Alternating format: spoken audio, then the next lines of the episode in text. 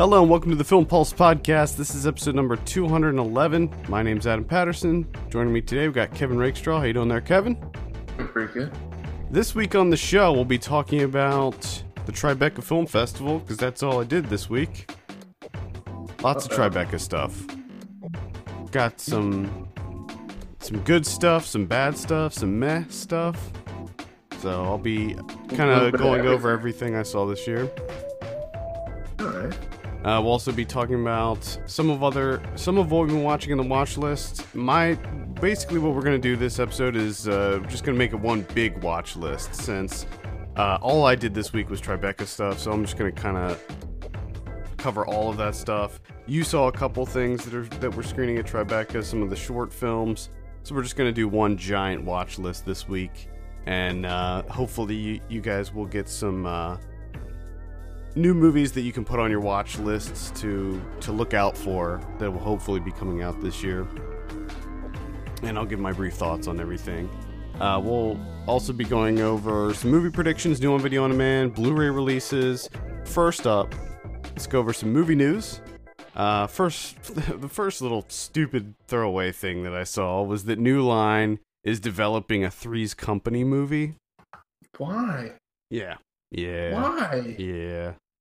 I don't know the answer to this, Kevin. I, I don't know what to tell you as far as why they're developing a Three's Company movie because the the whole premise of Three's Company, if you remember correctly, was that it was two single women looking for a roommate, but it was kind of a faux pas to have a single guy be a roommate, so he had to pretend to be gay.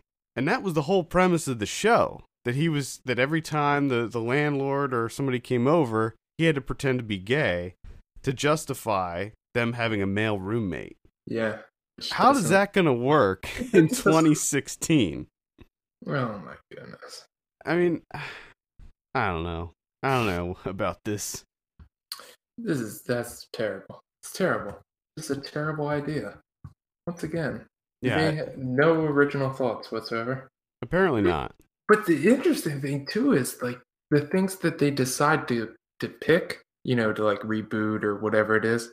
Even those just don't make any sense. Like Yeah, there's it's like plenty the of worst stuff out- Yeah, there's plenty of stuff out there that they could do that would kind of make sense. You still wouldn't want to see it, but it, it, it would make sense.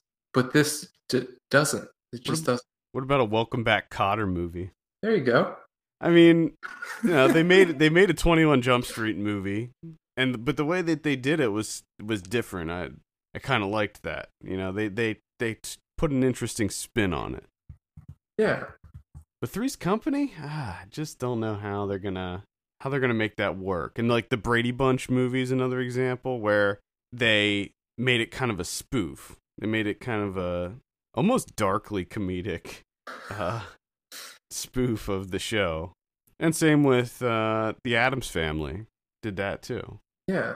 But with those, I just I just don't understand what you're gonna do with Three's Company because if you make it modern, then the whole premise is pointless. So what are you gonna do? Are you just gonna have it be about two two single females and a and a single dude being roommates? Because that's like what's what's interesting about that? What's different? Yeah. Nothing's interesting about that at all. What's the hook? I don't know. It's uh just a bad idea. This is very very early stages. There's no script or anything for this yet, so we probably won't be hearing about this for quite a long time, if ever. Okay, so again. That's my favorite part of it too. so they just like throw it out, but they have nothing. They're just like we're gonna we're gonna make we're this. thinking about doing it, guys. Just getting it out there. Uh, Uh. so probably the one of the biggest pieces of news this week was that Prince passed away. Mm. It was really really sad, sad news. that came uh, out of nowhere. Yeah, I know. Uh, were you were you a fan of Prince? Were you a big Prince fan? Uh, I can actually because I thought about this when Prince passed away. Um, I've never actively listened to Prince ever. I think I know like one song, and I know like I don't even think I know the whole song. I just never. I I never. don't know. I'm right there with you. I honestly never got into Prince. Now, obviously, I love the Batman soundtrack, the 1989, the Burton Batman soundtrack, which he did that. I he like- just just reading the stories about him. He seems like the coolest person that's ever lived. Yeah, that's from what I understand. Yeah, mm, that's what I read too. Like every single story of him is like absolutely amazing. I was gonna try to watch Purple Rain this week because I never saw it, but I didn't. I didn't get a chance to. I just didn't. wasn't able to find the time. But I may. I may try to still squeeze it in at some point. I have the Purple Rain vinyl, but I honestly have never listened to it. Really? Yeah, I have it on vinyl, but I never put it on. I just, uh, yeah, honestly, I just wasn't that into his music. Just never got into it. I see, I, and I don't even know to be honest. Like I can't even say if I'm into his music or not. I've, I've never really listened to it. Uh, I bet there's like some of his some of his bigger songs when you hear them. Oh, I'm it's sure. probably one of those deals where you didn't realize it was a Prince song. Because the only one that I can name is uh, "When Doves Cry." Mm. If the, even the, if that's even the title of the song, that sounds Right. pretty cool though. I like that song. Yeah. Uh, Doris Roberts also passed away this week, which was Yeah. also kind of a shock. F- f- mostly because I had no idea she was 90 years old. Yes, I mean, that that, was the most surprising part of that. yeah, I, I couldn't believe that she was that old. She did not look even close to that age. But yeah, that's uh, some very sad news. Also, Patton Oswalt's wife passed away this week too. Yeah, So definitely, definitely a rough week. and it seems like every week's a, it, doesn't it? Yeah, 2016 has been really, really bad as far as celebrities passing away, for sure. Hmm. Uh, on a lighter note, we have some trailers this week. Warcraft got a new trailer. Oh goodness. I'll still go see it. Uh, it it looks the, the CG is really not doing it for me now. I understand that there's really no other way to create this world, but the CG doesn't look great to me. However, this isn't a trailer, and it very well may look a lot better in the actual movie. But I'll go see it either way. I the the real seller for me is the fact that Duncan Jones is directing it. Yeah. I like Duncan Jones' movies, and I, I think that he he has a really interesting vision with his movies, and I'm hoping that they gave him some kind of uh, leeway as far as the Warcraft movie and allowed him to do what he wanted to. So I guess we'll see. The new trailer looks decent. It's similar to the first trailer. Uh, there's a movie called Guardians that got a trailer, and this this one piqued my interest because it's a Russian superhero movie, and it looks absolutely ridiculous. It doesn't have a U.S. release date, but oh my god, they have to release it over here. There's like a there's like a man bear. Mhm. There's like a man bear character. I saw, I saw the picture that. My first thought is, I'm in. Yeah, I don't need. I don't need to watch the trailer. You got a man bear. I'm in. It is a subtitle trailer, so you can att- attempt to understand what's going on with it. Do you even need subtitles though when it's a man bear? There, yeah, you don't really Man need. bear, hat man. the- and the CG looks absolutely awful in it, but but hey, I'll still go see it. It lo- it looks fun. Uh, the Magnificent Seven got a trailer. This is the remake, obviously. Uh, I gotta say, this was a pretty good trailer. I had no interest in this movie to begin with, but after seeing this trailer, I was like, all right, you you guys sold me on it. I'll go I'll go check it out. Never saw the original, so I'll probably have to do that before I see this one, or else I'll just feel like a total dick. Eh, it's okay. The the movie, the original. No, I haven't seen the original. I don't think. Oh, you're saying it's okay as in the trailer? Yeah. Well, no, it's okay if you don't see the original. Oh, oh. You can see this one. That's all right. I feel like it's necessary in this case. No one's keeping track. Yeah, I guess. I mean, I did see Seven Samurai, so it's See, you got that one off the list. it's, a, it's a sen- the original one's a remake of Seven Samurai, so it's yeah. pretty much the same thing. Yeah. Um, we also have The Girl on the Train. This is kind of a Hitchcockian thriller Uh oh. with Emily Blunt. Looks pretty looks pretty good. It also had a poster release this week, and the poster looks really cool too. I am a fan of that poster. Yeah. So I'm definitely interested in that one.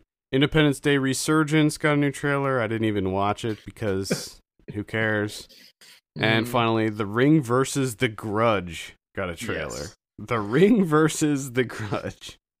You know, this started off as an April Fool's joke. Somebody made a Right. fake trailer, and it was so popular, and people wanted this to happen so bad that they were like, "All right, why not?" And they made it. See, that's amazing. yeah, That's how you do it.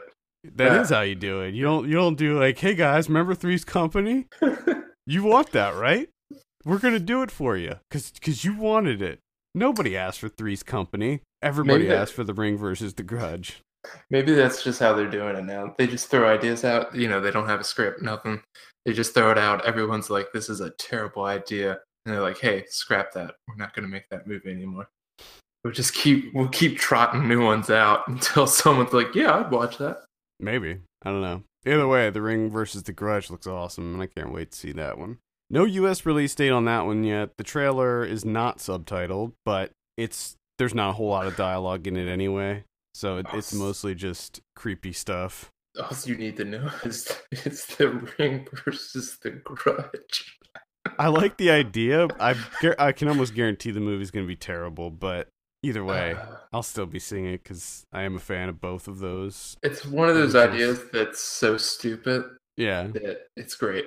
Because you know that I, I have a feeling they're gonna fight.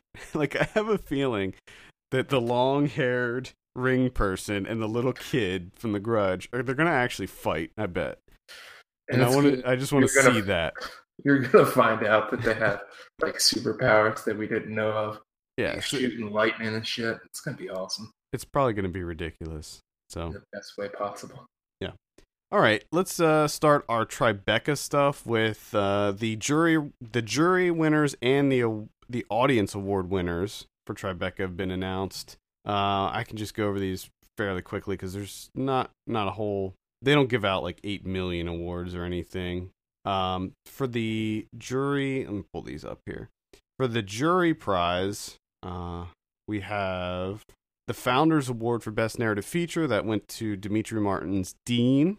Uh, let's see. Best Actor went to Dominic Rains for The Fixer. Best Actress went to Mackenzie Davis for Always Shine. And all these movies, I'm going to talk about a lot of these movies in just a few minutes. Uh, cinematography went to Michael Ragen for Kicks. Best screenplay went to Women Who Kill. Yeah, let's see. International.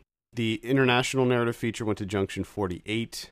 Best actor went to this is international. Best inter, best actor in an international film went to Alan Sabbagh for The Tenth Man. Actress in an international went to Radhika Apte. Uh, what is that? In Clean Shaven, a part of Madly. I guess that was some sort of anthology film or something. I'm not Hmm. sure what that's that's all about. International cin- cinematography went to El Clasico. The uh, DP on that was Kjell Vassdal. International screenplay went to Perfect Strangers. Not the uh, and that's not another classic sitcom that's getting remade into a movie.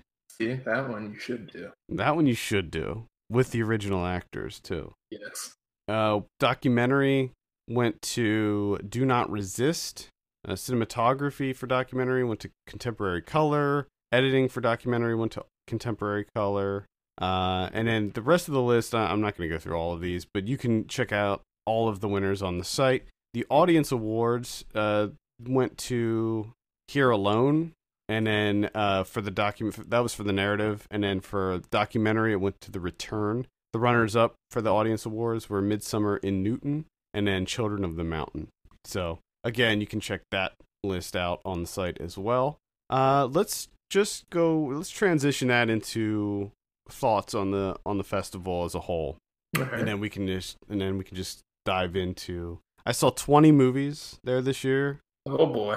uh it started off a little rocky uh the the, the ones that i started started with i was like oh man i don't know and i was looking at my list and i'm like ah, some of these look kind of cool but uh but i saw some really great stuff so overall very happy with with the festival there was a lot of VR there this year. They had a, an entire floor of the um, the festival center, the hub, dedicated to VR experiences. Some of them were interactive, and some of them were just straight up movies done in VR. I think there were 19 of them. So I think that that really, because Sundance had a strong VR presence this year as well, and I think that that kind of is a sign that VR in storytelling is is definitely going to be something that we're going to see a lot more of in the coming years because I mean the the Oculus and the the Vive are two headsets that just came out. The Gear VR is another one that's been out for a little while. And uh, the some of the the movies that I saw, one of them was one called Invasion that was like a Pixar esque short. Uh, it was really interesting. It was really fun.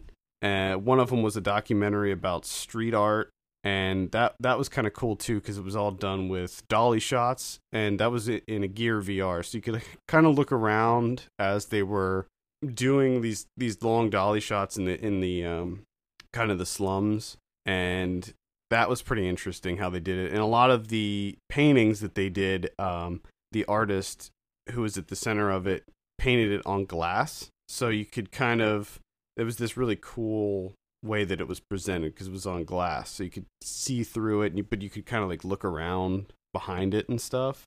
Hmm. uh, so that it was really cool. Um, I saw one that was uh about these volleyball players who, uh, who um are Olympic hopefuls. I think that they're I don't know if they had their their qualifying match yet, but it's very soon. And they fixed the 360 camera in the middle of the beach volleyball court so you could kind of just look in full 360 motion as they were playing volleyball, and that was really cool. Uh, and there were there were several other ones too. There was a horror one that was like a slasher where you were kind of in a slasher movie. Uh, but yeah, VR definitely had a strong presence this year, and I think that we're going to see a lot of really cool stuff coming out of VR. Hmm.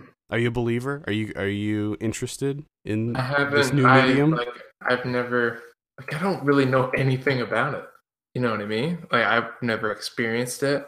I don't really have a, a grasp of what the experience mm-hmm. entails. Mm-hmm. Like it's such a bizarre foreign thing to me. And that, and and that's like a big that's one of the big hurdles or barriers for VR is that it's impossible to describe it to someone who hasn't tried it. Like I, I could say, oh, it's like the coolest thing. It's just such a unique experience. It's truly virtual virtual reality. Like you've never experienced anything like it before. But until you actually put on a headset and and really try out some of these different experiences that are available, uh, you you really don't have any kind of grasp on how cool it actually is. And I think that that's definitely going to be a hurdle. That and of course the price point of these things. Like if you want to have one in your home, the Oculus Rift is six hundred dollars, and the Vive is eight hundred, and you oh need goodness. you need a very very powerful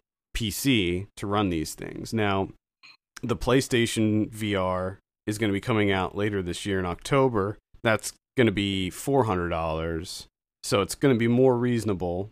And I think that that's going to be what a lot of people have their first kind of VR experiences on because it's going to be a lot of people have PS4s at this point, and it's going to be yeah. an easier way to get into it. I mean, that's probably what I'll do because I, I do have a gaming PC, but I would have to upgrade it in order to get a Vive or an Oculus, and I just don't want to spend the money. so yeah, I think that I mean it's early days. It's they're just starting to play around with this technology, and we're we're already seeing some really really cool stuff. Like the one thing that I did was with a Vive, which is um, it, it comes with these like kind of touch these like motion controllers. You hold one in each hand, and the the game or or experience, if you will, was like that you are scuba diving and you have to find different pieces of coral and shells and uh, sea life and and kind of analyze it. So you swim and you actually like go through swimming motions and you have to like use the controllers to pick up these objects and it was just so immersive even though the game itself didn't look great. Like the graphics were really low res and it just it didn't look like uh like a modern video game it looked like something out of 2005 or something but oh, really? but it was still really an immersive experience. Like you felt like you were underwater swimming through and and trying to find these like you know sea creatures and stuff and it was, it was just a really cool experience. So getting into the movie side of things uh I started it off with Holidays, which I talked about, I believe, last week. There was a horror anthology movie. Didn't like it at all. That is available on VOD right now, so you can check that out if you'd like. Um, and go back and you can listen to my more detailed thoughts on it. I also have a review up on the site. Did not like it, so I can't recommend that. Uh, the next one I saw was Tiger Raid. This is uh, this is another entry in the midnight section of this year's festival. I did see all of the midnight movies. There were six of them. Uh, this one I did. I also did not like one bit. It was Uh, this was like what's that? You didn't like Tiger Raid? No, I didn't. This was Oh. pro- this was probably one of my least favorites of the whole Oh, really? festival. Yeah, Why is that?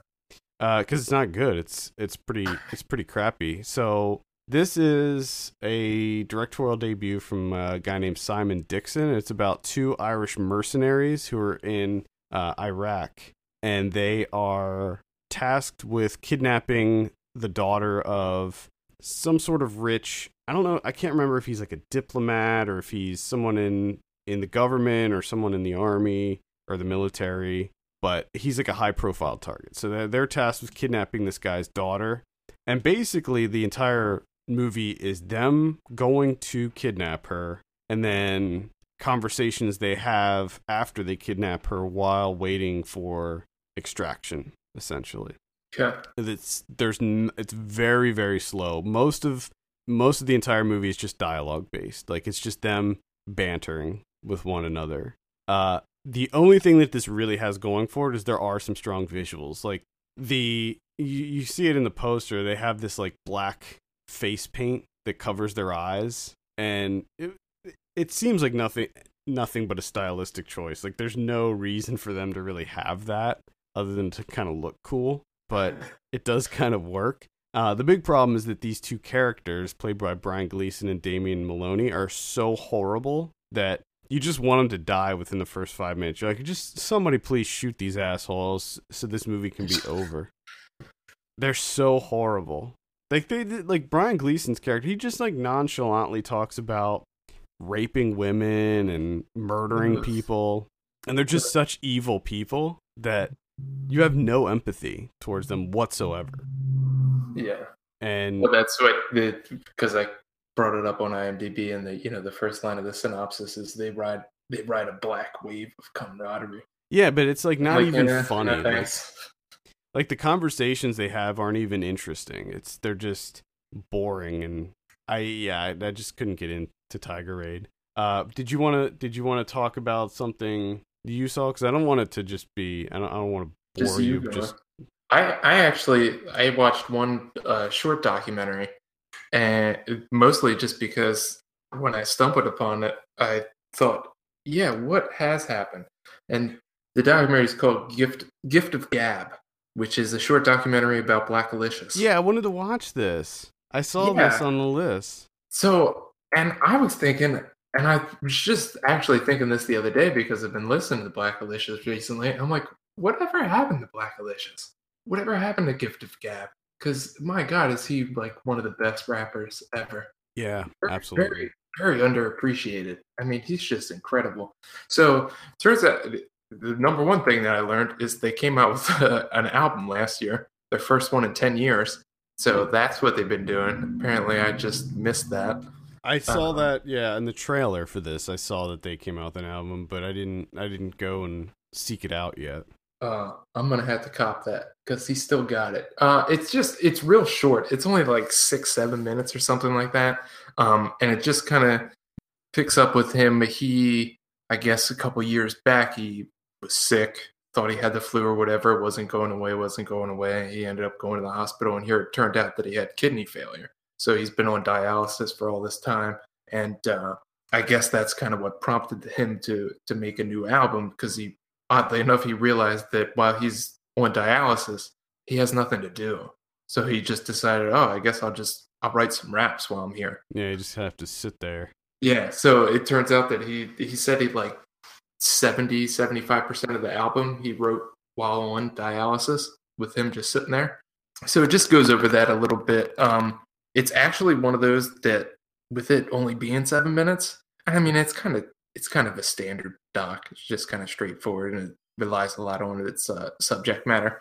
But it was one of those things where I was like, oh, I wish this was like a lot longer. I wish this was like a full documentary because right. I want to see a full documentary of Gift of Gab. Like, please give that to me. I know. I I wish I could. Uh, oddly enough, I was watching old Scribble Jam videos last night, and I was like thinking to myself, man, I wish they would uh, like make a documentary about this this time. Like, but yeah, like even like catch up with some of these guys. Well, you, I mean, that would be great. Just a documentary on Quannum. Yeah, would be fantastic to see Blackalicious and Lateef and DJ Shadow and everything. That would be fan. Oh man, I know. Oh, I know that DJ up. Shadow has a new album coming out. Yeah, because I heard I heard the I guess was the intro track and then the track with Run the Jewels. Yes, which I love. Oh, Goodness. Shadow's back. He's back. Uh, I saw a movie called Here Alone. This is this was the audience award winner, which okay. definitely shows that I am definitely I'm not in line with the audience on this one because I didn't I did not really care for this movie. It wasn't horrible or anything. It's a post-apocalyptic zombie movie. I know yeah. something new. Uh, it's oh, directed by Rod Blackhurst. Looks gorgeous. I will give it that. It has this kind of indie sensibility to. I mean, it's an indie movie, but it's the look of it is definitely. I would probably compare it to Maggie. You know how Maggie has this kind of washed out, gritty look to it. Uh, that's yeah. that's kind of how this one looks. I'd also even compare it to um, the Battery, although this looks more artfully done than the Battery. I'm sure it had a larger budget. Uh, basically, it's about this woman who is surviving out in the woods alone after the zombie apocalypse takes place, and it cuts back and forth between her past and the present. And in her, in her past, she's escaping from this this hotel where you hear gunshots and she's escaping with her husband and their child. And then it'll cut to the present where her child and husband are not there. So you know that something probably horrible happens to them but you don't you don't know what until towards the end. Uh, along the way she meets up with this guy and uh, his stepdaughter. And they kind of team up and she begins to form a relationship with the guy and the stepdaughter gets jealous of that and tries to sabotage her. And ter- terrible things happen just just awful things. Uh, it's a pretty gross movie like what she has to do to try to avoid detection by the zombies. She has to kind of cover her entire body with mud and then dr- drench herself in urine to try to throw off the scent. Uh, so it's pretty gross but but I just I really just wasn't it's really really slow. The the payoff is not great and I have a full review for this up on the site too. Most of these movies I'm going to talk about, we have reviews up on the site. Um I just wasn't that into it unfortunately. Yeah.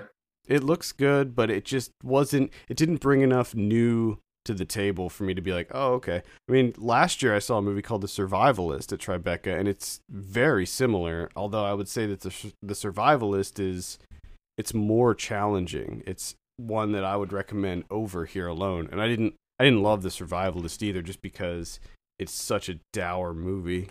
Yeah, that it's hard to get into.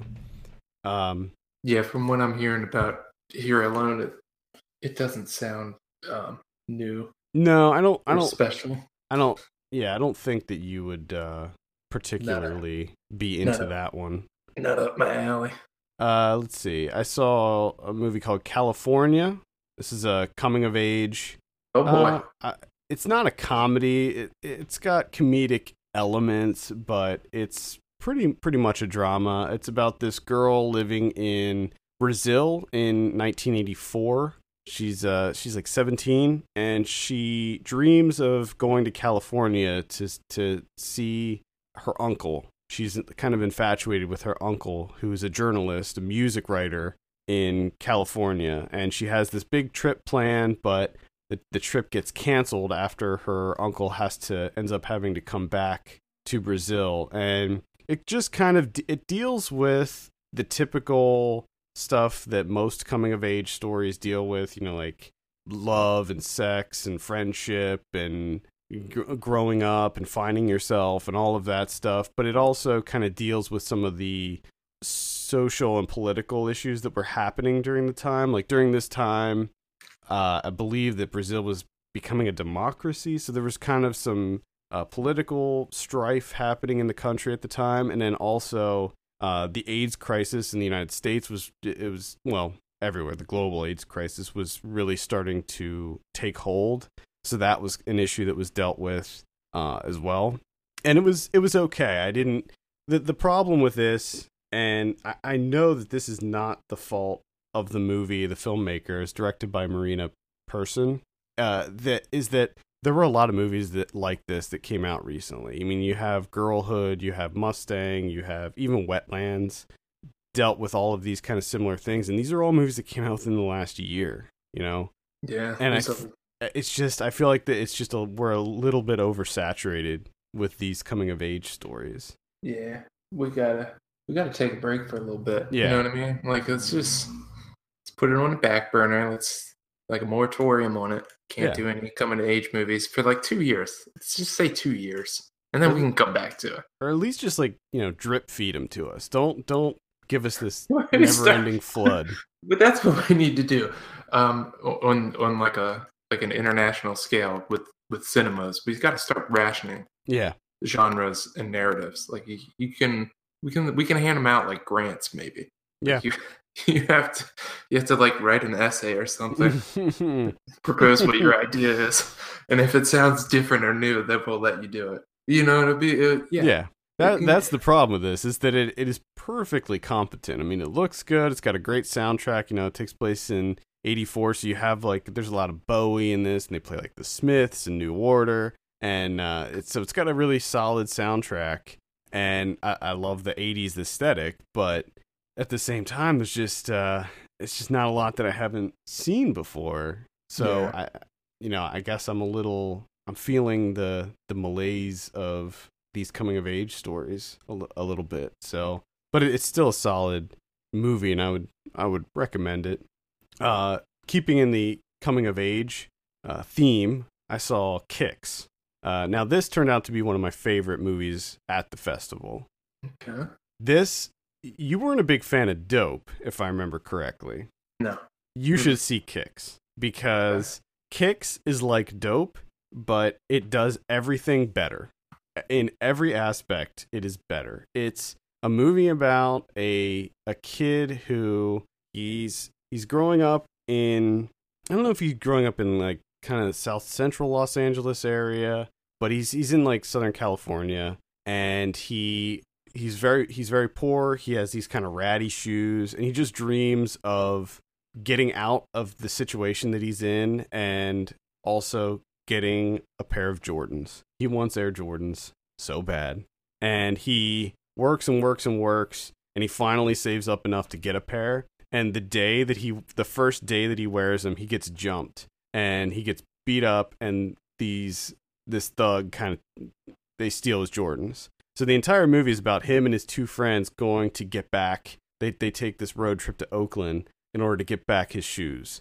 And along the way, it's it's weird. Like you can see it in the poster where there's like an astronaut that's kind of throwing him the shoes. There's he has these kind of fantasies uh, about seeing this astronaut come down and give him things, and so he has these like dreamlike interludes that happen throughout the movie and he does narrate it sometimes but the narration's actually really funny. And i didn't i didn't find it to be jarring or unnecessary. I just i thought that it really added to it. And the movie is kind of done in chapters but rather than kind of like numbered breaks within the chapters they're all titled after hip hop songs Yeah. which was completely unnecessary but just an interesting stylistic choice. Because really the the chapter breaks they weren't really needed. It's not like something different happened in this chapter than in that chapter but it was just a nice little added thing. And each of the each of the songs that the chapters titled it that chapter starts with that song playing like in the car or in the background or whatever. And it's really it's really funny but it's certainly not a comedy. Whereas dope i think is targeted as a comedy. Like it's definitely supposed to be a comedy this one is more of uh, a a drama that has a lot of com- comedic elements to it and uh, it's fantastic Like I I can't speak highly enough of this movie. So when when this movie comes out, it's called Kicks. Definitely see it. I want to see kicks. Yeah, it's and it's got a great soundtrack. Um, the the script is just because it sounds so superficial and kind of silly. You know, it's about a kid who has the shoes stolen. He's trying to get these shoes back, but it's all done in a very metaphorical way, and because he worked his ass off to get them shoes, man. and it's it's done in a very smart way too. And I, I just I loved it. I thought it was great. Uh, how about one from you? I watched a, a short narrative. Uh, it's called Catch a Monster by Michael Lee. Uh, this was about 14, 15 minutes, I think. Uh, started out pretty good. It's got a nice look to it, a lot of utilizing a lot of soft focus and everything. But the the main thing that made it work for me was how it withheld most of the information. So it's about this young kid kind of um, in a poor section of Bolivia, and um, he co- comes across these teenagers that kind of they talk about this you know old tale, this like rich guy that lives around them, and how he's he's nicknamed the Hunter, and all these stories about what he does and who he is, and no one really knows, and it's all kind of like a mystery. So they talk this kid into breaking into the guy's home to try and find out, try and get some information, you know, maybe steal some things for money because he's ridiculously rich. He's got so much money and he's a foreigner. No one really knows where he came from, what he does, that type of thing.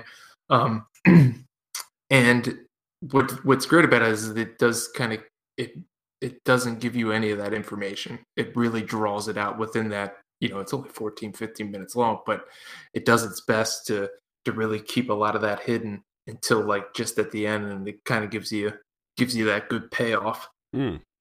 And you kind of figure out who he is. What was the name of that again? Catch a monster. Catch a monster. Okay. The problem is uh, I don't know how readily available any of these shorts will be in the future.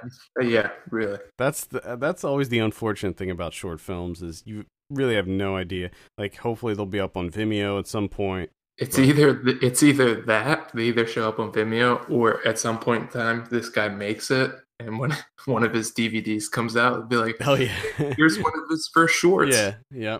Or or they'll he'll remake it into a feature cuz Yeah, that or that. um, which I guess I can segue into a movie I saw called Fear Inc., which was actually adapted into a feature from a short Oh, film. you your segues are on point today. Bro. Yeah, I'm I'm like looking at my list here and I'm kind of grouping them up in my head so that there's at least some sort of order to them. Oh shit, he's mapping them out. Watch so, out. so this is uh, directed by Vincent Masciale.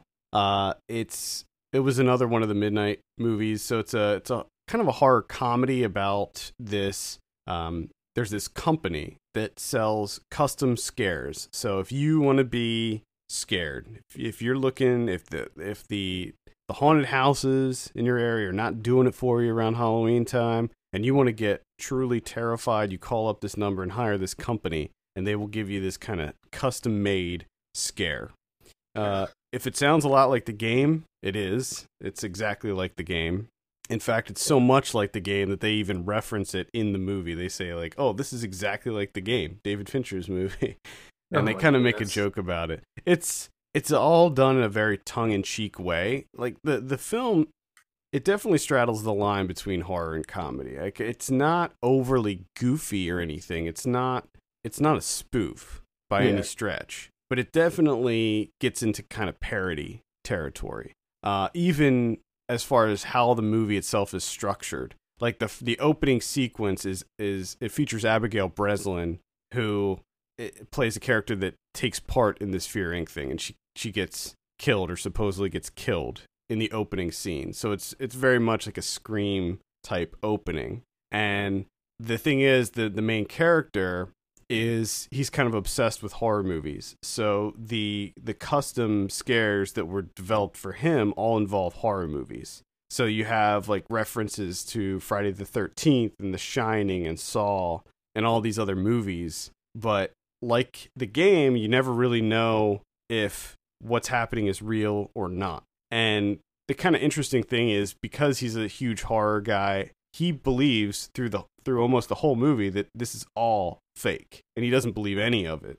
And until something really terrible happens, and then he's like, okay, this is real. There's something going on here. Um, it's pretty good. I had I had fun with it. I mean, it's definitely flawed. Like the game, there's some kind of leaps of faith you have to take with the movie because you have to kind of, you know, if it didn't go just this right way, something terrible would have happened and the whole thing would have fallen apart. You know what I mean? Yeah. Uh, especially in this one because in this one people are getting murdered and stuff. So it's it's like they really need him to go to like specific places at a specific time if this is going to work. So it all just kind of falls into place almost perfectly. Um, so if you can get if you can get past that, it's kind of a, a fun watch. I would say. Uh, there's like four false endings though, and that had me frustrated by the end. and I know that they did it on purpose. They they were deliberately doing that, but yeah, it got old because yeah, it just even, wouldn't end. even when you're even when you're doing it on purpose and making fun of it, it still doesn't. It just doesn't really work in any way whatsoever. Yeah, yeah. My, I don't think I've ever seen it work.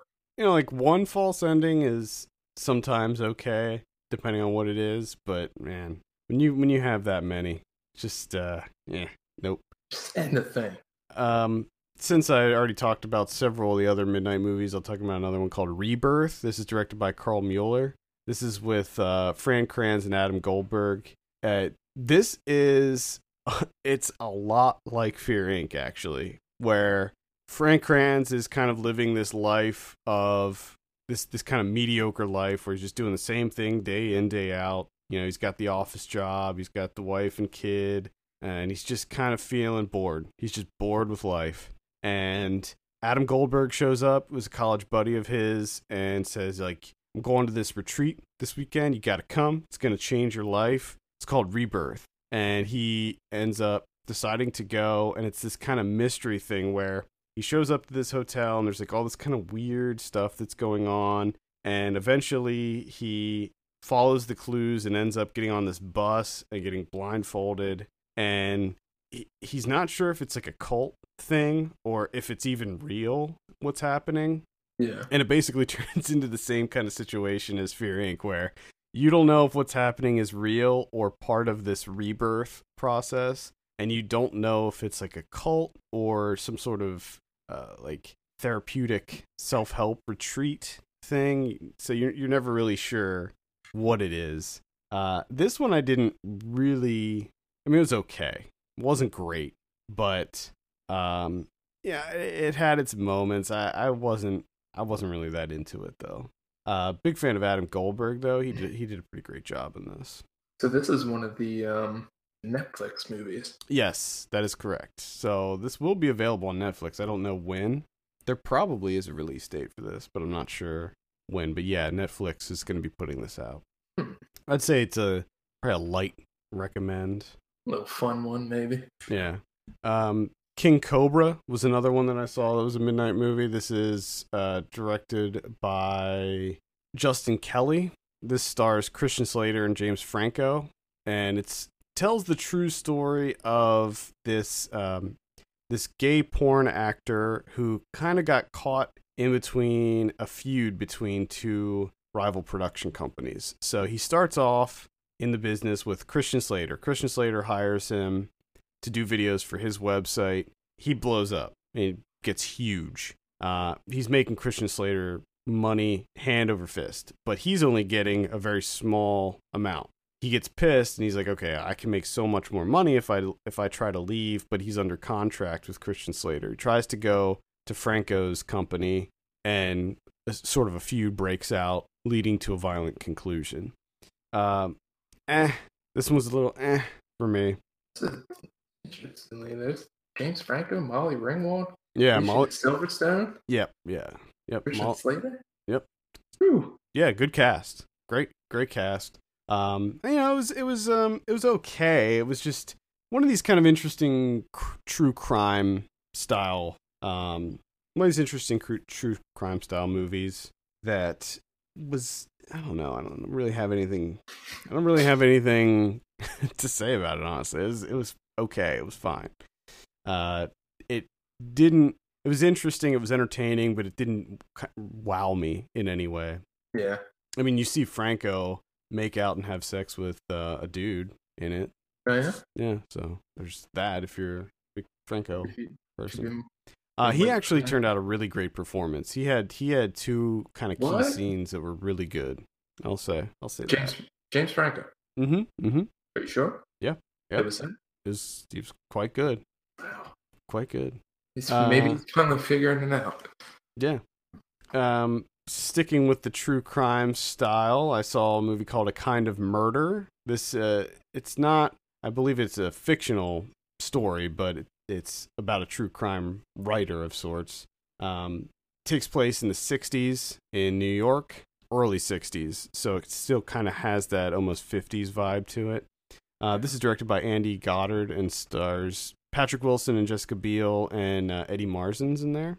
Basically, it's about uh, Patrick Wilson plays this architect slash true crime writer, which is ridiculous right out of the gate. it's like th- this movie's so messy; it just has no idea what it wants to be. I'm probably not going to write a review for this one, but um, so he's uh, he's unhappy in his marriage. His wife appears to be mentally ill. She's like very depressed. She lashes out at him. She's insanely jealous, and he, through his writing, discovers that um, this man's wife, the man's played by Eddie Mars, and he's a book bookstore owner. His wife was murdered, and the police had no clues as to who the killer was. But Patrick Wilson, being the true crime novelist that he is, uh, knows that it was him. He knows Eddie Marsden did it. And so he kind of hatches this plan, possibly. He starts thinking about hatching this plan to sort of to murder his wife in the same way to make it look like the same killer struck again or, you know, a copycat Yeah. occurred. Uh, but things go horribly wrong. One thing that I'll say is there's this great it's it's sort of a cat and mouse noir story almost. Um, there's this great chase scene towards the end between Patrick Wilson and Eddie Marsan that was lifted. I mean, it looks like it was lifted directly from uh, Third Man, but it was it was done really well. The lighting in this movie is really good, but other than that, it's it's it's kind of it is kind of messy. Like you, there's just too much going on in here. None of it was very concise. Like I don't really know what the message was with this This- movie. This is this is also uh Patricia Highsmith novel. Oh, okay. on- So oh, it's yes. an adaptation. So the same woman that wrote Carol, kind of murder. Yeah, very stylized. Uh, a lot of it was done with like kind of green screen and a lot of like After Mm. Effects added type stuff, but it's it still looks good. I don't Uh, what- You want to add something? Uh, I had a, another short documentary that I watched, and this was another one that I kind of thought, man, you could make this a full length. Um, and that's starring Austin Pendleton. I don't know if you know who Austin Pendleton is. Uh, But he it is- sounds familiar, but no, I don't think He's so. a he's a character actor. He's been in like hundreds, like a hundred and what's IMDb say here? 135 credits. So he's been in a little bit of everything. He was in The Mend last year, uh, Finding Nemo, A Beautiful Mind. Oh yeah, he was in. uh Yes, I know exactly. He was. Oh man, well, what did I- he's kind of in everything. yeah, he's been in. He's been in everything forever too. Like he's. uh, my cousin Vinny. Yeah, he was in Short lawyer. Circuit. Yeah. Uh, I mean, tons of stuff. Catch 22, the whole way back to like 1968. I mean, he's been in a little bit of everything. So it's just kind of about him and, you know, what he's done in the past and what he's doing now. Uh, they have interviews with a lot of people that he's worked with, like Meryl Streep, uh, Philip Seymour Hoffman, because Philip Seymour Hoffman actually, that's how he got his start was through Austin Pendleton Hmm. he, he, yeah, he like auditioned for Austin Pendleton, and that's how he kind of got his start. Um, and it has some like old footage of them two working together, like early, early days, you know. And uh, again, it's one of those things that uh, execution wise, it's pretty. It's nothing spectacular. It's pretty straightforward. You know, clips of old movies, sitting, talking head interview type thing, and then just some footage of him, you know he's doing workshops or whatever it might be, that type of thing. So it's nothing really spectacular in that sense, but it's just again, it's just the subject matter is interesting enough that it's like I I would like to see a whole documentary about him. Yeah. Uh, I think Oz is the one thing that because there was a role that he had that sticks that's sticking out in my mind where he was he played like a mentally ill person, and I'm pretty sure it was Oz. Well, and the great thing is they because they show little clips of him in like a ton of movies that he's been in, right? And honestly, like every single little clip, I was like, God damn, I want to watch that movie. like, damn, that movie looks good too. Because the the thing is, is when he was little, he had like a terrible, terrible stutter. Like he couldn't talk, and he still stutters, and he has difficulty with it. And they kind of show some scenes where he like he'll kind of like work it in, or if he can't say the word, he'll just change it to something else. Um, so the thing that stuck out for him was kind of made him was kind of a joke in the short documentary is that uh, my cousin Vinny he was doing it for a friend. He's playing this role, and this role is him being, if you remember my cousin Vinny, the, he plays a lawyer that has a terrible, terrible stutter. Yeah, yeah. and he's like, "This is what I'm going to be remembered for now." Hmm. the thing that I've been trying to get away from. Yeah, that that looks interesting. I'm gonna have to seek that one out. Definitely. Plus, I gotta watch it like a shit ton of Austin Pendleton movies. Yeah, definitely. Um, I saw Always Shine. This is. I was the... wondering if you were gonna catch this one. Yeah, uh, I made sure I made a point to to have this on my list. This is directed by Sophia Takal. Um, now, now, quick question: yeah. Do you? Because if I was her, I would pronounce my last name like Method Man saying Takal. Takal. Yes, that's how I would do it, and I really hope that that's what she does. I hope so. I sincerely hope because so. that's a missed opportunity if you're not. So she directed this. Her her husband Lawrence Michael Levine wrote it. He's in it. Uh, she she's not. She's solely behind the camera on this one. However, the the film is kind of based around experiences that she had in real life as as an actress, coming up as an actress. Uh, if you saw Queen of Earth, um, there's some solid comparisons that could be made between those two movies. I would argue that this actually does it better. I liked this quite a quite a bit more than Queen of Earth. Um, but it's sort of a psychological thriller, a, a very De Palma esque psychological thriller uh, about these two friends who are actresses who go to this remote cabin for a weekend. And as they as you quickly learn, there's there's some jealousies and some kind of emotional breakdowns that occur, and things things basically just kind of continue to escalate until something terrible may or may not happen. well, it's like I said, it's psycho. It's a very psychological film. So uh, there's there's things that happen inside other people's heads. So uh-huh. you know, there's there's some uh, some surreal su- surreal surrealism being used here. Uh-oh.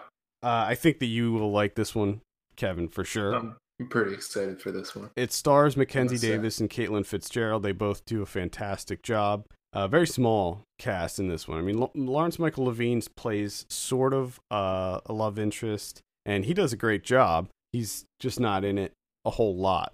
Um, and it's uh, it's very tense it's one of these deals where it's a, it's a very slow movie. It's very uh, methodical in in its escalation of the tension, but eventually, you know, things things do begin to boil to a head, and it's uh, uh, I liked it a lot. This was, was was probably one of my favorites of the festival for sure. So I would say when Always Shine comes out, definitely that's absolutely going to be worth a look. And you know, it's all kind of about jealousies, and there there's some really great, uh, really great shots in this. Uh, the uh, who uh, Zach, uh, what's his name? Zach Ward, hmm? the guy that did uh, White Reindeer. Oh, Zach Clark. Zach Clark, yeah, sorry. Zach Clark edited this movie, so it's got some really, really interesting shots, and uh, there's this great argument between the two characters when things are almost at a boiling point and it's just it's a long it's a single take shot of them and it just goes back and forth the camera just pans back and forth between the two of them arguing and it was just such such a great um such a great scene probably one of the most powerful scenes in the movie but yeah always shine i would highly recommend checking that one out I'm happy to hear that. yeah, there were there were a number of movies at this year's festival that kind of blurred the lines between fiction and reality. Um, I mean, Always Shine is certainly just it's a straight up fictional movie, but it was drawn from you know real experiences and real emotion that the director had in real life. Um, one movie that blurs the lines to an unbelievable level is Actor Martinez. Uh, see, this was this movie and Always Shine. When you when I saw that you saw this, I've never been so jealous in my life. So this is directed by Nathan Silver and Mike Ott. Um, now Nathan Silver, we've talked about numerous times on the show. Uh, he did Indeed. what? I said indeed. Yeah, he did Uncertain Terms, and um, was the one, the other one that I did not see? uh, Stinking Heaven, Stinking Heaven. Yeah. which is incredible. Yes, I, I, I do plan on seeing that as soon as possible. So actor Martinez is this is uh I don't even know how to describe this movie. Good. I would That's say I like to hear. I would say it is worth seeing. It's a comedy about a a guy who is he's a computer technician. He's like an on-site computer technician and he has an affinity for acting. And he, he kind of hosts this acting group in his town. He, uh, I believe it's in Denver. And he decides to hire two independent filmmakers to make a movie about his life. So he hires Nathan Silver and Mike Ott. Now, the character, Arthur Martinez, is played by Arthur Martinez, of the real life guy. Nathan Silver and Mike Ott are Nathan Silver and Mike Ott. So you can see already where the lines between reality and fiction are starting to get blurred right from the beginning. So they start off by just kind of filming him in his day-to-day life, introducing him and what he does and all this stuff. And then they're like, "Okay, well, let's let's start to spice things up a bit. Let's start introducing more characters in here." So they have a, a basically an audition for his girlfriend. And what they want to do is they want to have somebody that sort of reminds him of his ex-wife. So they cast somebody who they think reminds him of his ex-wife, but then they have to get rid of her because she reminds him of his ex-wife. And then they so they're like, okay, let's bring in somebody to be a new girlfriend. So they hire or they cast Lindsay Burdge, the actress Lindsay Burdge from uh, Yeah. you probably know her from a teacher.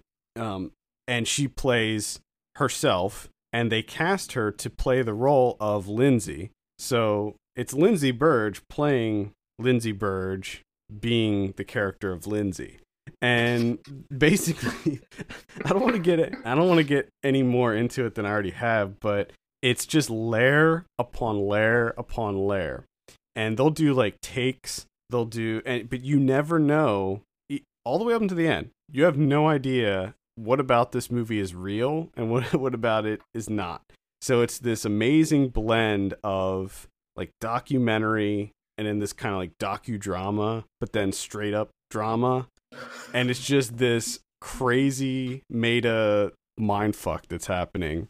And it's just it's great. It's freaking fantastic. And it's got a a great uh the end is awesome too. And you'll you'll you'll be a big fan of it, Kevin. I know that for I a fact. I can't wait for this one. Yeah. Um can't speak highly enough of that one too. That's probably top two. Like I think it'd be like Kicks, Actor Martinez, and then the next one that I'll touch on, which is Love True, which is um this is a documentary by uh, Alma Har'el, who is the she's the same director that did um Bombay Beach, which was I was a big fan of. Oh, okay. So, like Bombay Beach, this is another movie that kind of blends fiction with uh with actual documentary footage. So, if you saw Bombay Beach, one of the interesting things about that movie is that she had her subjects do kind of um like theatrical interpretations of different things. Like she would have them do dance numbers and stuff like that and have them do performance pieces essentially. Well, in Love True, it's sort of the same. She does sort of the same thing. Yeah. Um, instead of having the film be centered around a location, this one is actually kind of centered around a theme, which is love. And she follows the lives of three different people. One one person is in New York City, one is in Hawaii, and one is in Alaska. So three very very different locations, but all three of them are are kind of beautiful in their own way. I mean, the, the some of the landscapes that she gets, gosh, is just incredible. Just beautiful, beautiful film. Um, and what she does in this one is she actually kind of has them acting out their internal emotions. So, for instance, um, the one character from Hawaii, uh, when when the film started off, he was with his high school sweetheart. They had a child together. They're very much in love. But then he finds out that she was cheating on him with his best friend, and that the son that he thought was his was not actually his biological son. So one of the things that she does is because he talks about you know how he feels about his friend that betrayed him. So she kind of has does this reenactment where uh, she's he's he's underwater, like in the ocean, like kind of fighting this person who's portraying his his enemy, and it's just amazingly done. I mean, it sounds like something that would be really hard to make it work and make it not kind of silly, but she does a, a really fantastic job. And the the character that's from Alaska, she's actually a stripper and she's she's young. I think she's in her early 20s and she's just deathly afraid of being stuck in this town being a dancer for the rest of her life. And one of the things that uh, the director does that's interesting is she actually hires the uh, this older woman who's 50 who who is a coworker of this girl to play her her mom in the movie. So or not not her mom, sorry, her future self. Hmm. Okay. So she's kind of like confronting a possible future for, for herself. And it's just a really really uh, interesting film. If you liked Bombay Beach, you'll you'll definitely like this one again. It's called Love True. Great soundtrack from Flying Lotus as well.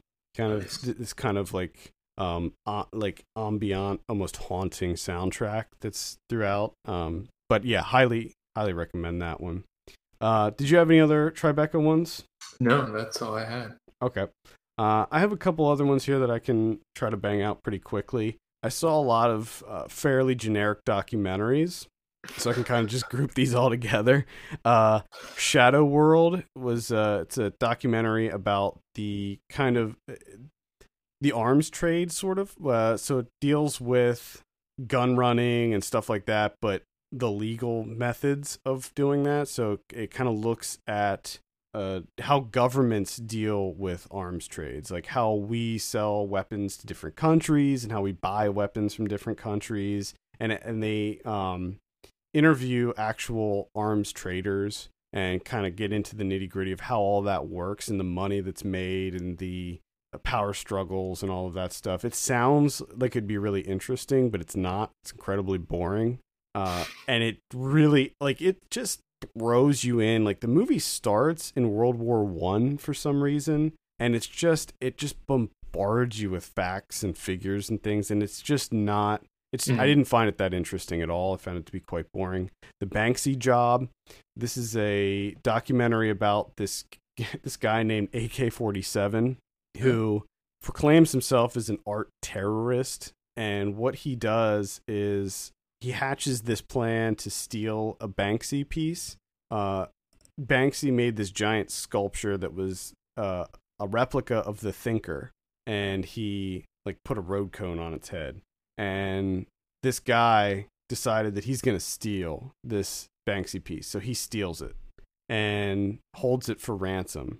And it's just you know it's kind of an interesting story, but the whole Banksy thing I'm just kind of over with. Like I'm just kind of done with the Banksy stuff because even with Banksy, you never know what's real and what's not. Like there's interviews with someone who may or may not be Banksy in this movie, but at this point it's like I don't I don't even care about this. The, the guy was not interesting. Like he was he was interesting, but he just wasn't that likable. So I didn't care about his quest to piss off Banksy. Like I didn't care.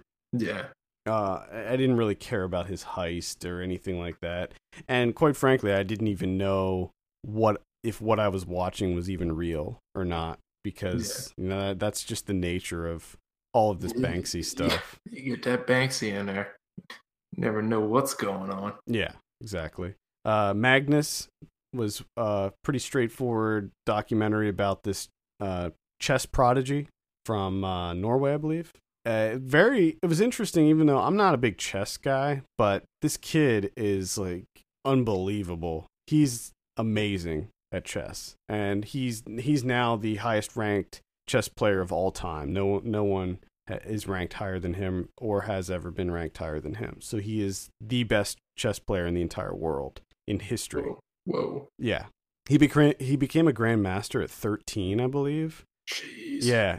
He's just ridiculous. It's it's a movie worth watching just to be amazed at what this guy what this kid can do on a chessboard. It's incredible. Um, let's see. Untouchable is a movie about this um, lobbyist in Florida who uh, basically his daughter was sexually abused as a child and he kind of made it his life's work to create some of the strict strictest sex offender laws in the country um, and it basically just kind of it tells things from his perspective, but they also kind of go at it from the other angle as well. And in the end, it kind of makes him look like a complete asshole, like an inhuman asshole, uh, because of these laws that he's trying to get passed and things like that that give people that are on the registry like no no rights whatsoever and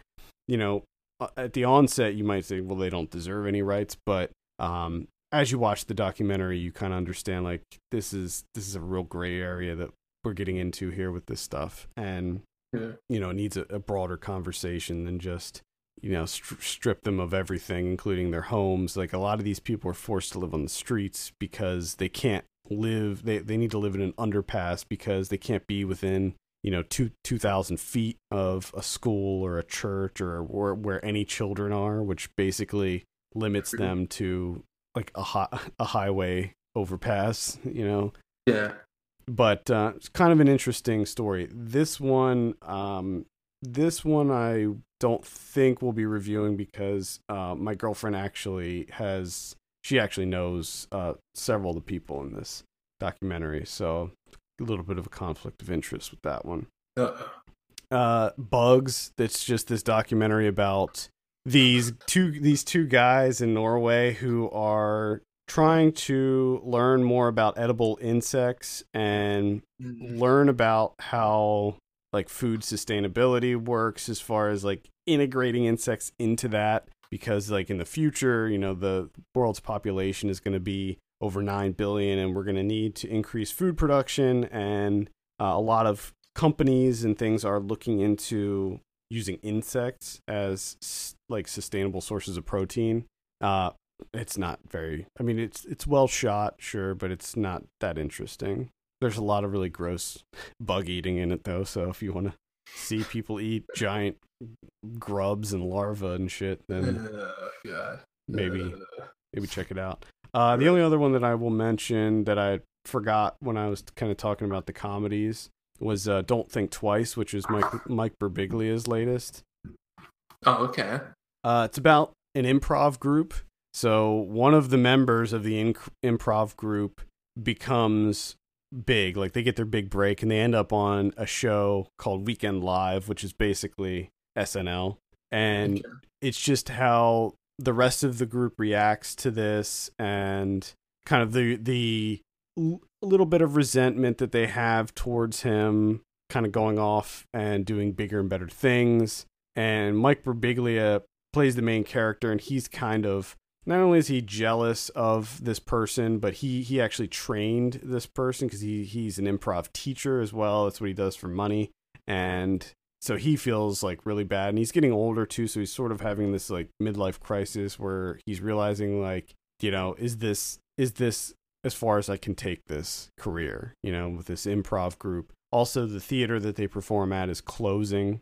So that's like an added stress that he's dealing with. Uh, it's pretty good. It's with uh, Mike Birbiglia's in it, uh, Gillian Jacobs, Keegan Michael Key, um, and uh, several other people are in this one as well. And it's it's pretty funny.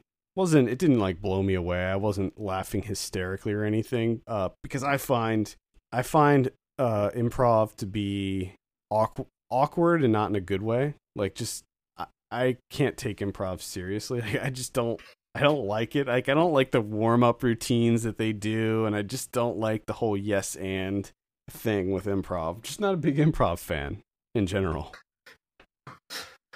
You don't like everything about it.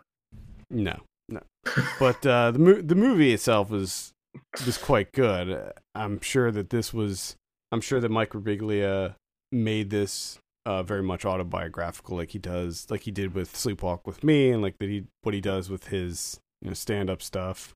And he was really funny and. Everybody was really funny. Yeah. But you know, it's it's a solid comedy, and I would I would recommend it. But I thought that um, oh, I didn't mention Dean. I'm sorry. Another comedy I saw was Dean, Demetri Martin's uh, directorial debut. I thought that Dean was much funnier than than um, Don't Think Twice. Dean, if you if you're a fan of Demetri Martin and his style of comedy, then you will definitely like Dean. There's lots of drawings and kind of deadpan humor in it, and he's just a funny dude, and he's really funny in this movie. It, it's uh, it's sort of a romantic comedy. No, I would actually I would actually compare it to Garden State. It's sort of like that where he um he loses his mother and he's just kind of trying to deal with it. He has a book that's due and he's sort of having writer's block because he's distracted with trying to get over the death of his mother and his father, who's played by Kevin Kline, is trying to sell his childhood home and so he's upset about that. And he ends up taking a trip to LA. He meets Gillian Jacobs, who's she was in the other movie too. She's, she's on a tear lately. He kind of falls for her, um, but there's a series of comedic events that take place, and I would definitely recommend seeing this one when it comes out as well because it's uh, quite funny. Had me chuckling, chuckling a plenty. Chuckling all over town. I was chuckling everywhere. oh boy.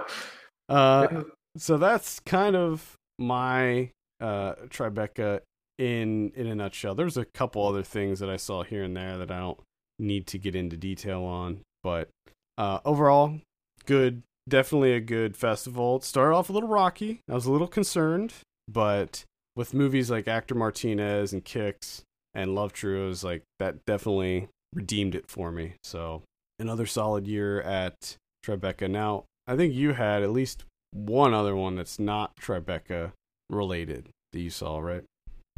Sure. I definitely have one. I hey, I watched Crimson Peak. Oh, nice. Did you know that?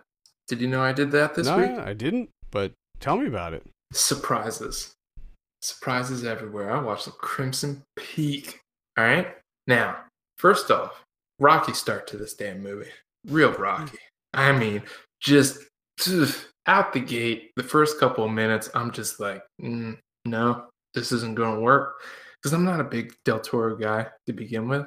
I mean, I, I like to watch his movies. Number one, he's actually creative. So that's a nice change of pace watching, you know, big budget movie that actually has creativity in it and imagination.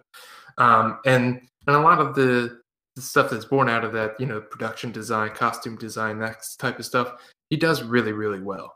I Mhm. mean, the people that he gets to to have make this stuff come alive, it's just it's impressive. Um, but Crimson Peak starts off a bit rocky. You got some got that horrible voiceover right off the bat. So boom, got one strike against you because Yeah. I'm like, why are you doing this? yeah. Stop it. There's no need for it because you know how to make movies now. You know what I mean? You're not like 14. Stop with the voiceover. And then he's got the the the references, like he's pointing out, like she's trying to be a writer, which doesn't really matter in this movie at all. Neither do the ghosts, which I kind of found out like three fourths of the way through the movie. I'm like, oh, these ghosts kind of serve no purpose Yeah, whatsoever. they're, they're not they're not what you think they are for sure. No, it's like really, and even what they do, you're like, I like why? Why did you force ghosts in here? But they looked good. I did like the look of them. It creeped me out a little bit. Yeah, they're a little Um, creepy. Um, but you have like it, you know, they're making jokes that she's trying to be Jane Austen. She's like, "No, I want to be Mary Shelley," and it's you know, the ghosts are a metaphor in her book, and you're like, "Oh shit, the ghosts in this movie are probably a metaphor too." Damn, that's cute. Like all that stuff was awful. But once it kind of got past that and settled into, you know, when Hiddleston shows up and it, the the story actually kind of gets going, um, I have to say I enjoyed it. I really enjoyed it. I had a lot of fun with it. Uh, the visuals were great. Uh, that mansion is ridiculous. I Like, know. just I just wanted to pause like every like every minute just to just to scope it out I just wanted. there's so much going on, man. There's I- so much. I know. I just wanted an entire movie of her just exploring that mansion. Exactly. Like, I it's just, the- like looking like looking in the drawers. Like it doesn't even have anything to do with the plot. Just her looking through the drawers, finding interesting things. What it what it should be, there should be a sequel to Crimson Peak, okay? And all it is is they list the house. They listed it. They're selling they're selling the place, okay? and all it is is them going through and like taking an inventory of things and packing stuff up. And I would watch that because there's just there's so much attention to detail. And I don't know if that's like part of the problem maybe is that he kind of gets sidetracked yeah. Well, could be. Could be. putting everything. But I was also kind of surprised with the violence in this. Um, the first thing was the the butterfly getting devoured. That was that was kind of creepy. It freaked me out because it's just like extreme close up of an ant devouring a butterfly's Yeah. eye. Just like shit. That's kind of weird. Yep. Um, dude getting his face caved in. That yeah, that was intense. That caught me off guard. Um, there's a person that gets like a, a small dagger file type thing through his cheek, which was again that kind of caught me off guard. And the most surprising aspect of that was, you know, the, obviously getting stabbed in the cheek. That's a bit rough. But then he he tries to take it out, Yeah. and they just keep the camera, on. and he doesn't just pull it out right away. It takes a while because it's kind of stuck in there. Probably got jammed up on some some cartilage or some some tendons or something, hmm. and they just keep it there. And phew, boy, Yeah. so there's black moths everywhere. That was, I mean, it's just there's a lot going on that I really enjoy, but then you also have Charlie Hunnam in there. Just, just he's not in a whole lot though. no, he's not. But when he's there, you know he's fucking there. Cause man, does he stick out? He tries so hard. I feel bad for the guy. I mean, Suited like, for uh, a period piece. Like I think that Mm. that's one thing to take away from this. I just, but after a while, you like you're kind of cheering for him. You're just rooting for him. Yeah. It's like you'll get it. I mean, I think he was better in it than he was in Pacific Rim. Give him that. I don't even I don't really remember his performance in Pacific Rim, so Oh boy, that's a rough one. And uh, I only had one other one. If you want to hear about Telltales, Yeah, let's do it. I was gonna try to squeeze this one in this weekend and I didn't get a chance. I might I I would. This is what I'll say. I won't talk about it too much because we can maybe talk about it next weekend. Because there's some stuff in here that we definitely need to discuss. Because you got fleas. There's a flea in this movie. I, I saw the the giant one because I saw Mhm. I saw like a still of that Mhm. and I was like, what is that? Yeah, that's a flea. Yeah. That's a flea, buddy. Yeah, it's so fucking gross. It's so gross. Uh, there's a sea monster. John C. Reilly fights a sea monster, and it's not a CGI sea monster. They they build it.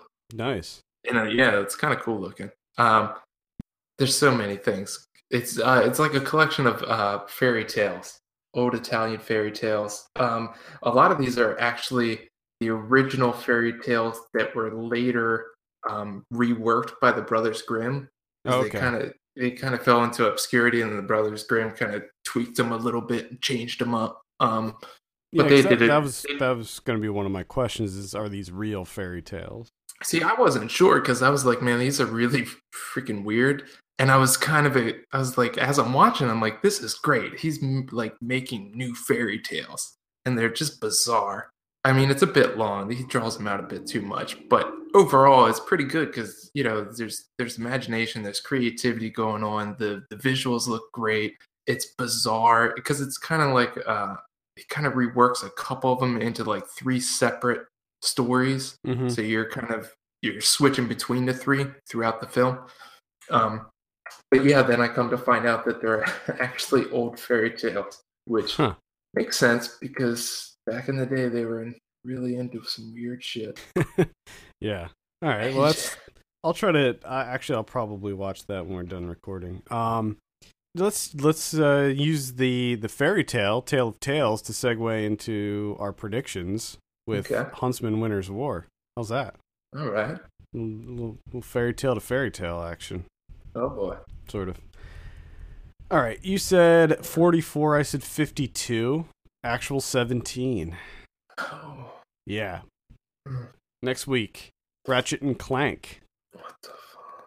A little late on the game with this one, huh? Like the the, the, This- the first the- if I remember if I remember correctly, the first Ratchet and Clank game came out 15 years ago, Mhm. and they're just getting around to the movie now. Uh, I mean, I hope it's good. I did play the new game all the way through, and it's fantastic. It looks gorgeous, and I gotta say, it's one of the best PlayStation 4 games I've played. So if it's anything like the game, which I believe the some of the cutscenes, like the pre-rendered cutscenes that are in the game, I think that they are directly from the movie. Okay. So the the new game is it's a game based on the movie based on the game. And they make sure to point that out several times in in the game because it it's kind of a cheeky game. It's it's doesn't take itself too too seriously. So they they do break the fourth wall and stuff like that, and it just kind of adds to the the humor. But I hope the movie's good. So for Ratchet and Clank, I'm gonna say 82. Okay, I'm gonna say 78. Okay. Yeah, I think I think it's probably going to be closer to to your score on that one, but either way, I'll probably go check it out cuz I like Ratchet and Clank. I like the series, and I'm hoping that the movie's going to be good. Keanu comes out. This is the Key and Peele movie. Uh I I don't know what to say about this one. There there were some in the trailer, some of the jokes made me laugh and some of them Yeah. didn't really land for me. So I don't I don't know what to say about this one. What do you think? Uh, I'm not sure. I, I'm kind of with you. I'm not sure what to think on this one. All right. Well, gue- I, uh, my guess is I'm gonna go. I'm gonna go like a 70. 70? Okay. 70. I'll say 67 on that one. I mean, I hope I hope it's good, but I, I don't know what to think. Um, I think Mother's Day is getting. I think that's one that's getting a wide release. I don't know too much about it, other than it appears to be a romantic comedy. I think Jason Sudeikis is in it. Um, but yeah, that's really all I know. Oh, we got. Jason Sudeikis and Jennifer Aniston and Kate Hudson and Julia Roberts. Yeah. Uh, Garry Marshall Okay. directed it. Pretty Woman, Valentine's Day. Mm, So, mm, uh, mm. yeah, uh, I'll say t- 48 on that one. I'm gonna go. I'm gonna go 42. All right. Uh, limited release next week. We have The Man Who Knew Infinity. Uh, that's the one with uh, Dev Patel, I believe. We have Term Life. Uh, that's the that one with Vince Vaughn and Hailee Steinfeld. looks pretty bad, and Vince Vaughn has a really ridiculous haircut It does. in that one. That is a really weird poster. Yeah, does not look good. Does not Looks look like good. Hailee Steinfeld's in a different movie. She's- they they photoshopped that from a, from another movie that she's in. Jon Favreau's in it too. Yeah. Well, you know why? Because it's directed by Peter Billingsley, There's a lot of people in this. and they're they're like Favreau and Vaughn are like big. They're like best friends with Peter Billingsley. Got Jonathan Banks, Terrence Howard, Bill Paxton, Mike Epps, Shea Whigham, Yeah. I mean, maybe it's good. I don't know. It it the Taraji P. Henson. The the poster's terrible. The trailer's bad, and it's not getting much marketing behind it at all. So my I guess is it's going to be not great. I hope Vince Vaughn is going Nick Cage. That'd be awesome. uh, I wouldn't. I wouldn't bet on that just yet. I hope. I hope he's just dipping his feet in. Just, just testing the waters. Yeah, Test, just- testing the Nick Cage waters. He's gotta. You gotta have a backup plan. Yeah, yeah. Uh, also limited release, we have the Family Fang. That's the new Jason Bateman directed film with Nicole, with him and Nicole Kidman. I'm interested in that. Looks quirky. Looks like Ooh, it could, quirky. could be good. Uh, Viva. We have A Beautiful Planet. We have Papa Hemingway in Cuba, which is the worst title ever, and I hate it for some reason. I just hate it because until yesterday, I thought it was Papa Hemingway in Cuba.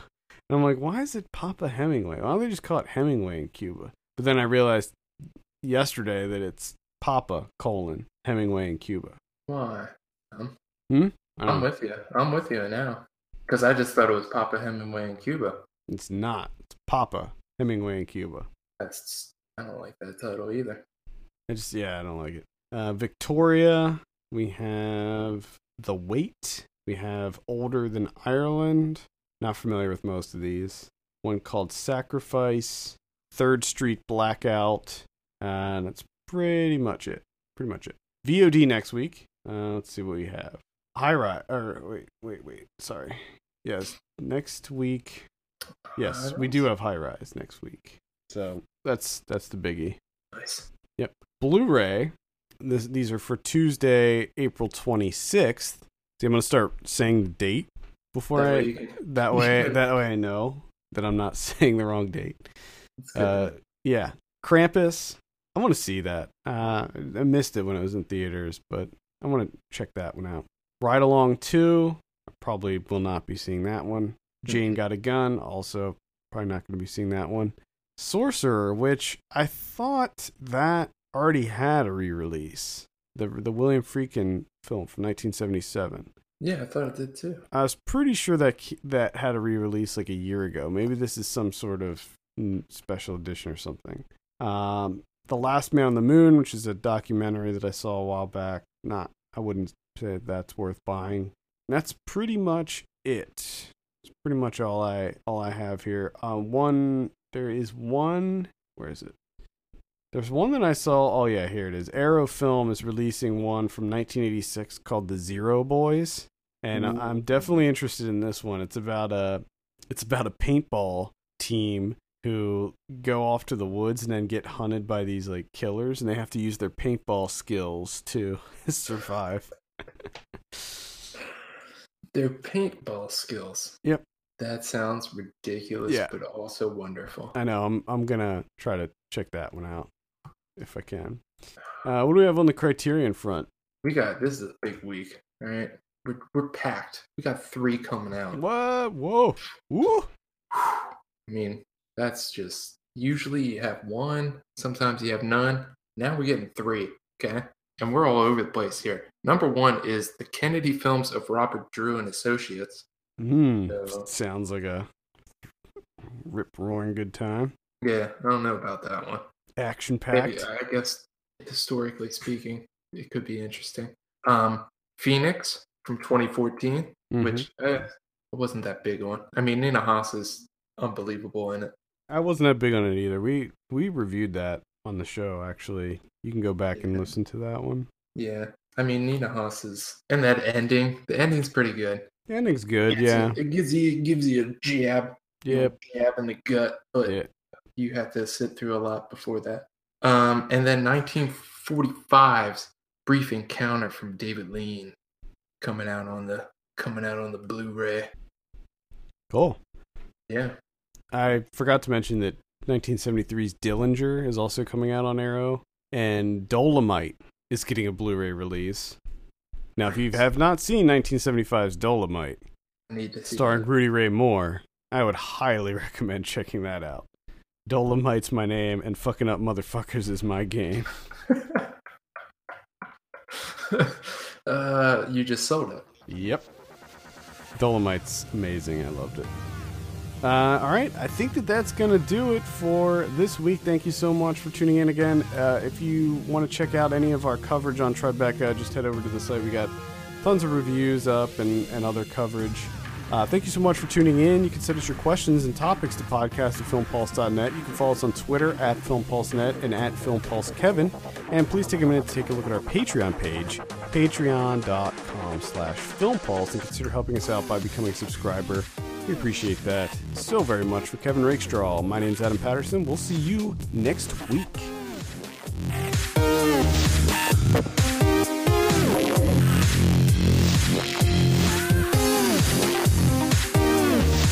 Peace.